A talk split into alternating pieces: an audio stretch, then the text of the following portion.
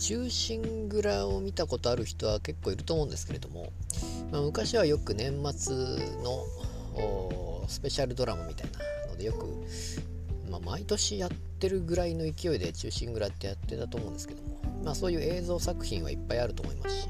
もともとは、まあ、そういう事件があって、えー、まあ、題材にした人形浄瑠璃ですかね。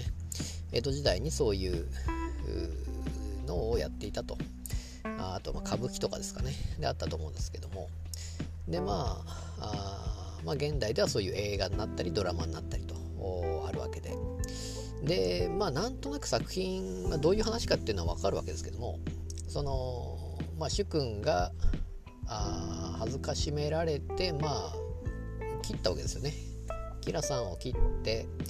でまあキラさんは死ななかったわけですけどもその浅野匠の神は即日切腹でしたっけ？即日死んでしまったということででそれに対して家臣があ敵討ちというか仇討ちというかに行くわけなんですけどまあそういう話だろうなというのはなんとなくは全然見てないけども分かるわけなんですが、えー、じゃあ別に見なくていいかというのをずっと思ってたわけなんですけどもまあ、ただですねせっかく Audible でオーディオブックであるのであのえーと、吉川英治ですね。吉川英治の忠臣蔵。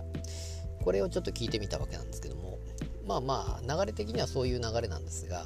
だから時代背景とかそういうのがあんまり分かってなかったかなと。いうところですかね。だから結局そういう生類憐れみの令とかあの辺が時代背景になっていてとかいうことだったのかなと。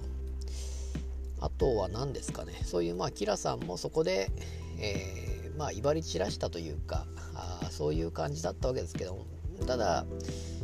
あの、まあ、民衆というか治めていたところでは、まあ、いい殿様であったりというような感じで慕われていたりするわけなんですけどもまあそこが一世一代一世一代ではないですけども、まあ、そういうイベントごとの時にはあまあ張り切るというような感じだったのかなと。まあ、いろんな見方があるわけですけども、まあ、いろんな作品の切り口もあったりして、まあ、ウィキペディア見た感じだとそのビートたけしが大石蔵之介の主役をやっていた感じだと、まあ、打ち入りしたくなかったけども、えー、周りからあの期待がすごかったと、まあ、確かにその吉川英治の中心蔵でもやっぱりその、うんまあ、よくやったというような感じであったりやってくれたかと。まあそういう時代背景であるような感じだったんでしょうね。なのでまあ武士、えー、武士はそういうものであるというような感じであって、えー、それをやっぱりやらなければいけないということであったり